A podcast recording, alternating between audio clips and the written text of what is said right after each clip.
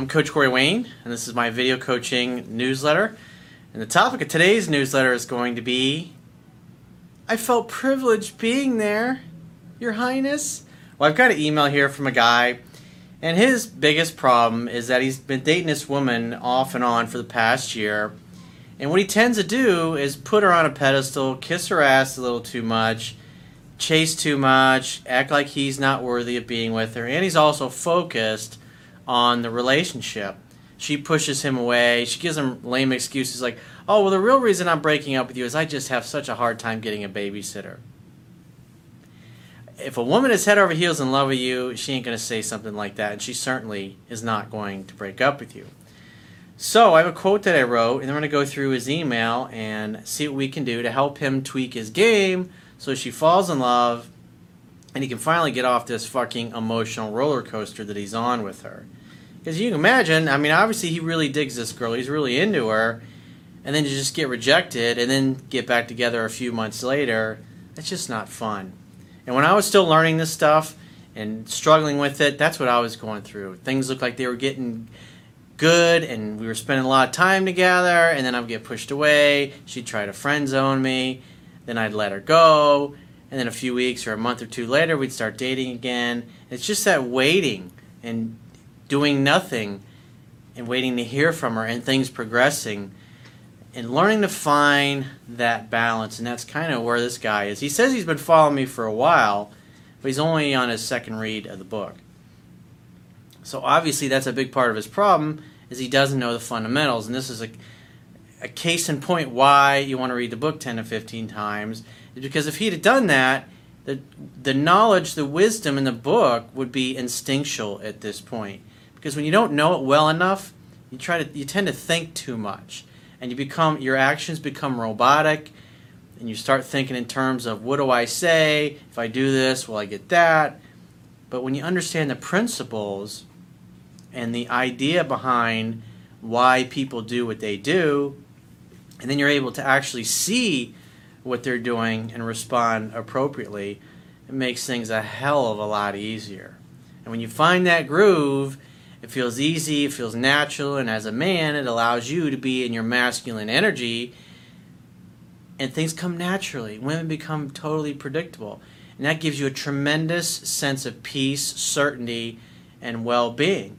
And this allows you to focus 100% on your purpose and your mission in life instead of always in the back of your mind wondering what the hell is going on with your relationship or with your girl. So the quote says People tend to act in ways that are consistent with who they view themselves to be, even if that view is not accurate. Our focus, self perception, and self talk determine what we say, how we say it, what we do, how people treat us, our physiology, and where we end up in life. You should think before you speak to ensure that what you are about to say or do portrays you in a positive, confident, determined, desirable, and valuable way. Why?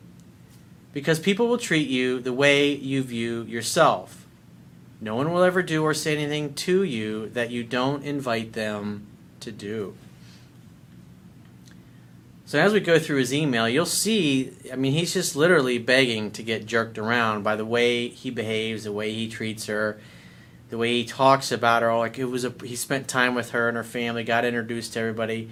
He's like, I felt like it was I was privileged to be there. Definitely putting her on a pedestal, and instead of acting like an equal who deserved to be there. Why? Because he's awesome as well. I mean, I had a friend of mine. I was hanging out at his house, and his wife, and he was pretty good, really good. He had a good good marriage, and he really got women well, and I, I remember his his wife was just kind of in a crappy mood. She was kind of bitchy. She was complaining about the music we were all listening to. A bunch of us were hanging around, having having a party. Probably I don't know, fifteen of us or so, just hanging out one night, eating, watching some sports, shooting the shit, drinking some beers or whatever, having some wine. And she was complaining about it, and then just would go over to this stereo and switch it to something else. And he's like, I don't want to listen to that and he was messing with her in a playful way and he would he'd go over there and then he'd start putting on a song that really annoyed her the song she didn't like just for the whole purpose of annoying her to the point of it being ridiculous. And I remember we were talking about that, and I, I asked him about it, and he, his attitude was it was so great what he said. He says, I live here too. In other words, it's not all about her, it's about give and take. But at times, the other, mean, especially like when it comes to women, they when they sense a weakness, whether they realize it or not, it's like they find a chink in your armor and they're going to seek to exploit that. Because when a when a man becomes unsure of himself, when he doesn't feel like he's worthy or not good enough, and he doubts what he brings to the table, women can sense that. They can pick up on that. And they start trying to jerk you around to see if you'll stand up for yourself. And if you do, they purr like a kitten and become very submissive. When you don't, then they become bitchy, push you away, start becoming confused about their feelings, become difficult, not enthusiastic to be to make dates with you. It's just a bad way to go. So let's go through his email.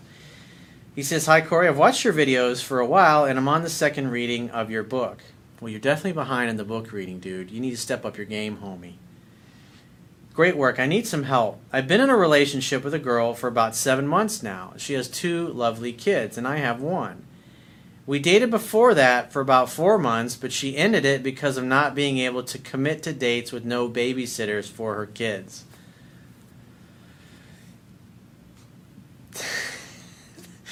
That excuse is a big, steaming pile of dog dung that is that's the excuse that she gave you. And the average guy hears that goes, "Oh yeah, I get okay, that sounds reasonable." She's going to get rid of the love of her life, the man she's been dreaming about since she was a little girl because she can't find a babysitter. Boy, I bet she's trying real hard to find a good babysitter. Sounds really uh yeah. That sounds reasonable, totally. True story, no bullface lie. When we met up again after six months and started seeing each other again, this time it's better as her mom helps and I met the kids gradually. Well, if you're dating a woman that has children, they typically, at least at first, are going to be reserved, especially if the kids are young, because they want to be answering questions like, Mommy, who's that guy? Is he your boyfriend? Eh, Are you guys going to get married? I mean, they don't want to answer questions like that, especially if you've only been out on a handful of dates. So typically, remember like what I talk about in the book, it's always better before you get to that point that you're exclusive, that she's asked you to be her boyfriend and you're in an exclusive relationship. Because that way she feels safe and comfortable, you've had time to build up a bond, and obviously the kids don't get in the way. Because when you have kids around, especially small kids, you know, you think about the logistics of sex, and you know, I've dated women that had have had small kids, and you go on trips, you're in the bathroom getting it on, you forget to lock the door, and like literally, have been times we just like literally just pull our pants up. Hey, what are you guys doing in here? Oh, we're just uh, brushing our teeth. It's always interesting. It's funny how it's just like just in the nick of time that you get your clothes back on, or you make the bed, or you clean clean all the mess up that's you know on the floor or whatever. Just funny. That's a great experience having dating somebody that has kids or having kids of your own, and just trying to get time alone for the two of you, because especially small children, they need so much attention. They depend on you for everything. So at least until you're in a committed relationship, it's always better to kind of delay those things so you can get to know each other.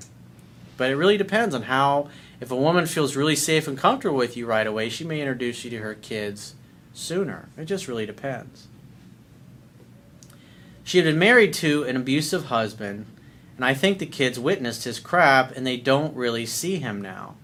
It was really great getting to know her and her kids, and we were really into each other.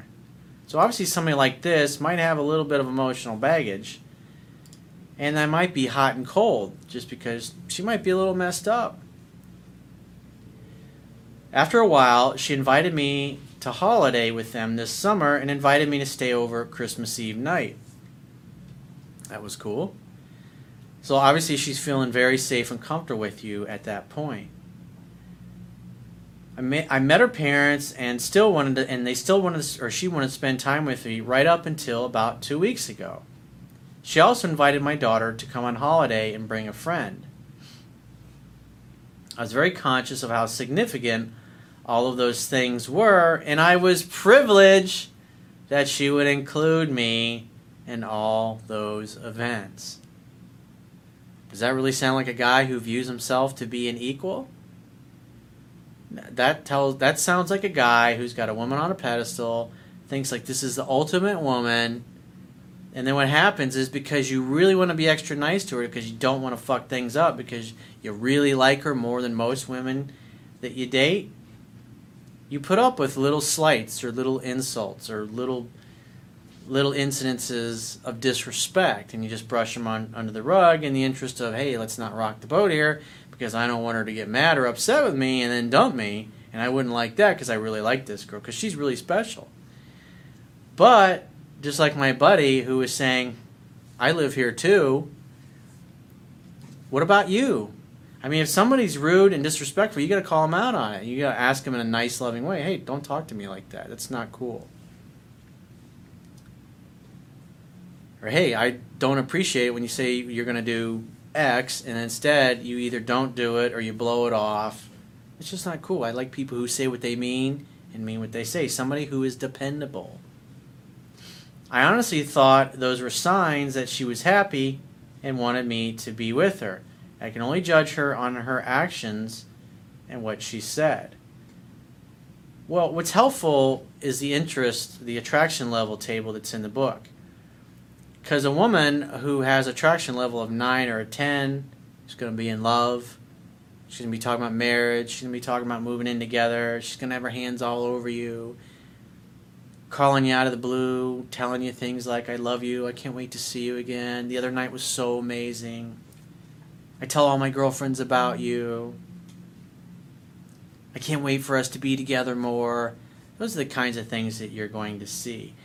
Just because you're spending time around her and her family and her kids doesn't. I mean, if she's not doing the things that are on the attraction level table, and that's part of the problem here. Didn't didn't know that stuff. You read the book one time, one and a half times. There's no way you're going to pick up all that. So that's where it's helpful because when things happen, you can instantly look at her actions instead of going, yeah, there was something that about women do when they're in love, and you don't remember. It's just too much detail.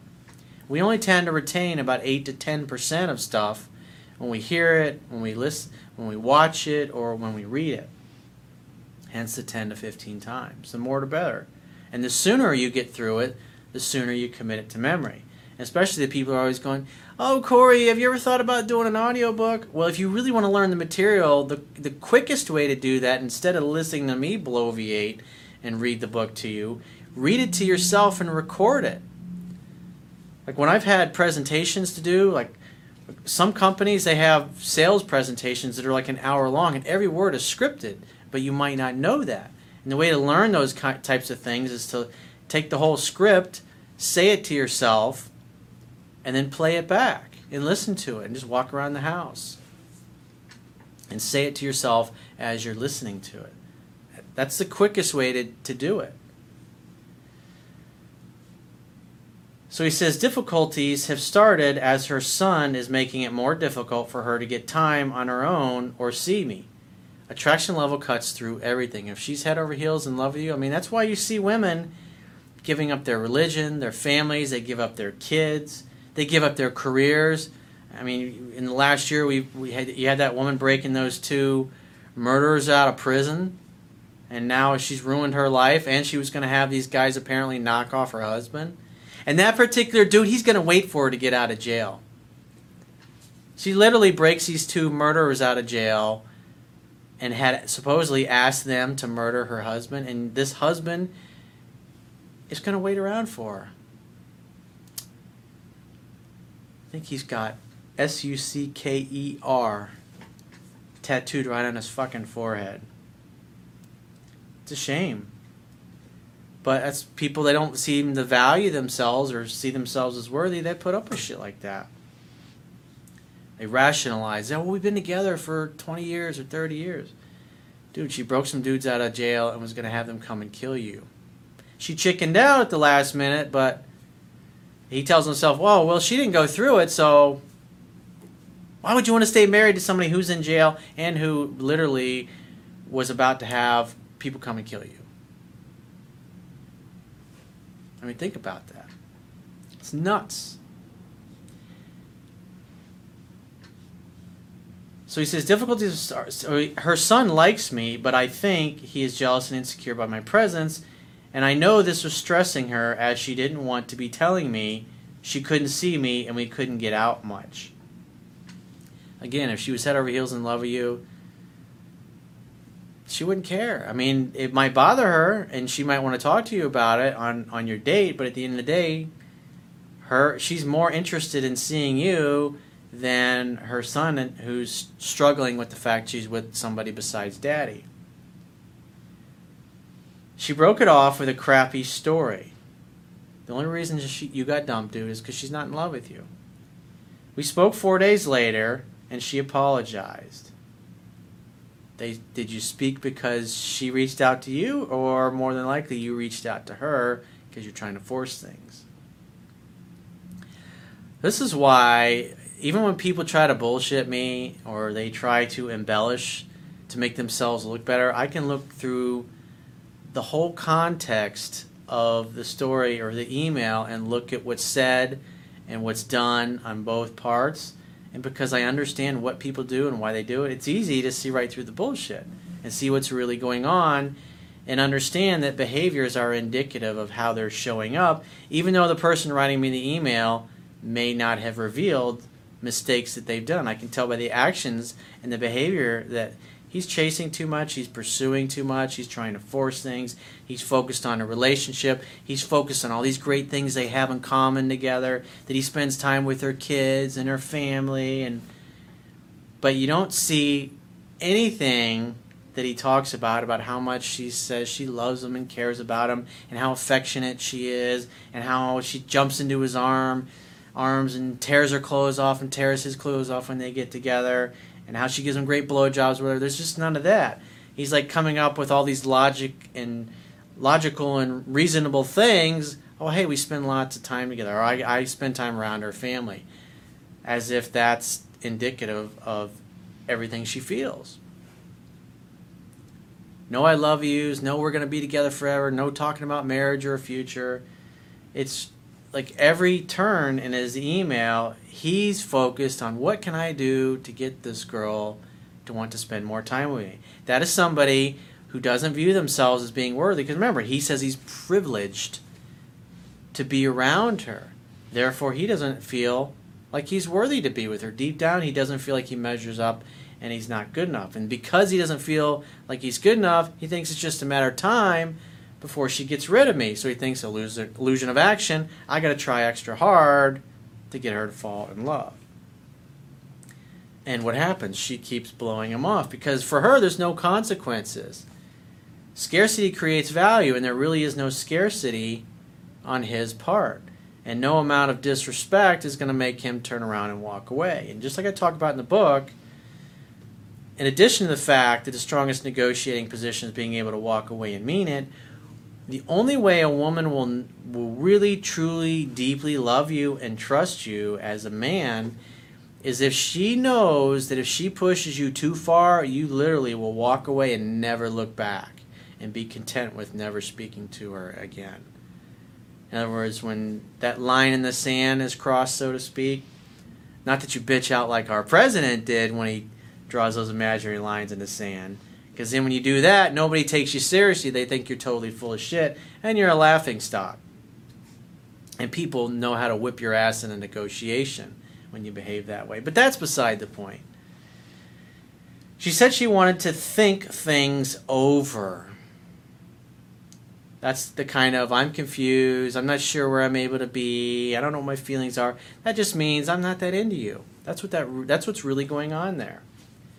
I left it for four days again, and she contacted me to meet up. I couldn't that day, but she said she wanted to meet up for my birthday.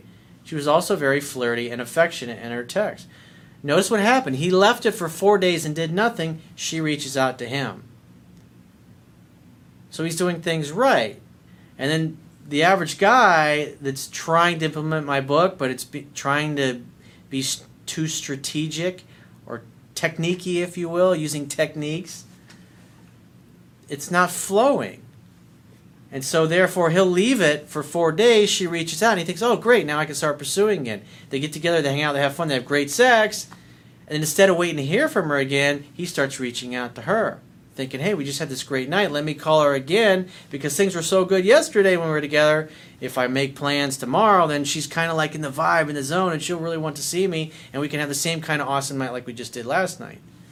It doesn't work that way because women need time and space away from you to wonder about you, to think about you, to be present with their feelings, to talk about their feelings with their girlfriends, their family members, people that are close to them.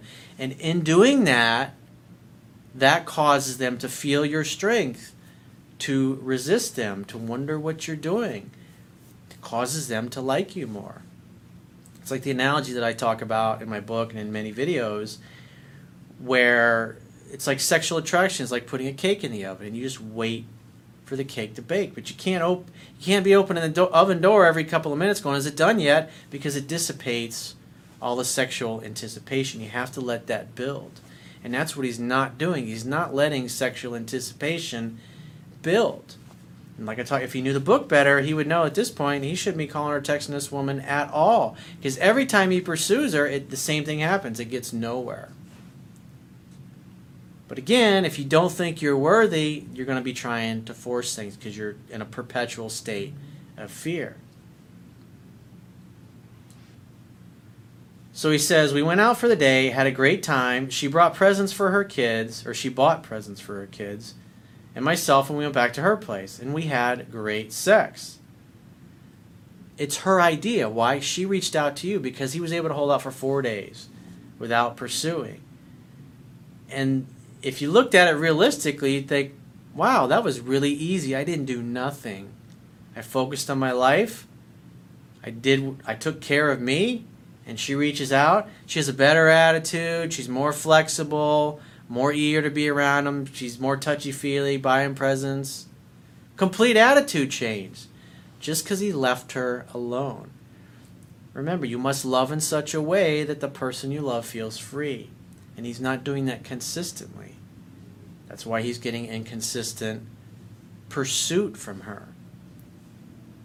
Then she dropped a line to say that she still thinks she can't see herself in a relationship. So that's what she's communicating. Hey, we had this really great time together, but slow your fucking roll and stop trying to lock me down to a commitment. That's in essence what she's trying to communicate. And when a woman says that, just say, let's just have fun and see where it goes. Let's not worry about it. I don't have a crystal ball. Neither do you. If it's meant to be, it'll be. Give her one of those canned kind of lines that everybody knows. I asked her what the last four days were all about, and I got up and left. So instead of just being glad they had great sex, hanging out, having fun, and hooking up, which is what I teach in the book, he focuses on drama. Why won't you spend time with me? Why don't you love me? Why don't you care about me? It's like a little boy that's upset with his mommy. Doesn't make, that's what I was talking about in the quote. You got to think about what you're going to say. How is this going to make you look? And if you knew the book, you'd know that women are like cats. They come and go. You can't take it personally. Sometimes they get bored of you. And the only way they're going to get unbored is just let them be, just like cats. If you ever watch cat, the one if you ever have if you have friends that are cats, just completely ignore the cat. Don't look at it. Just leave it alone. And sure, soon enough, the little fucker will be jumping in your lap, going purring away. It's, and women are the same. It's the fucking strangest thing.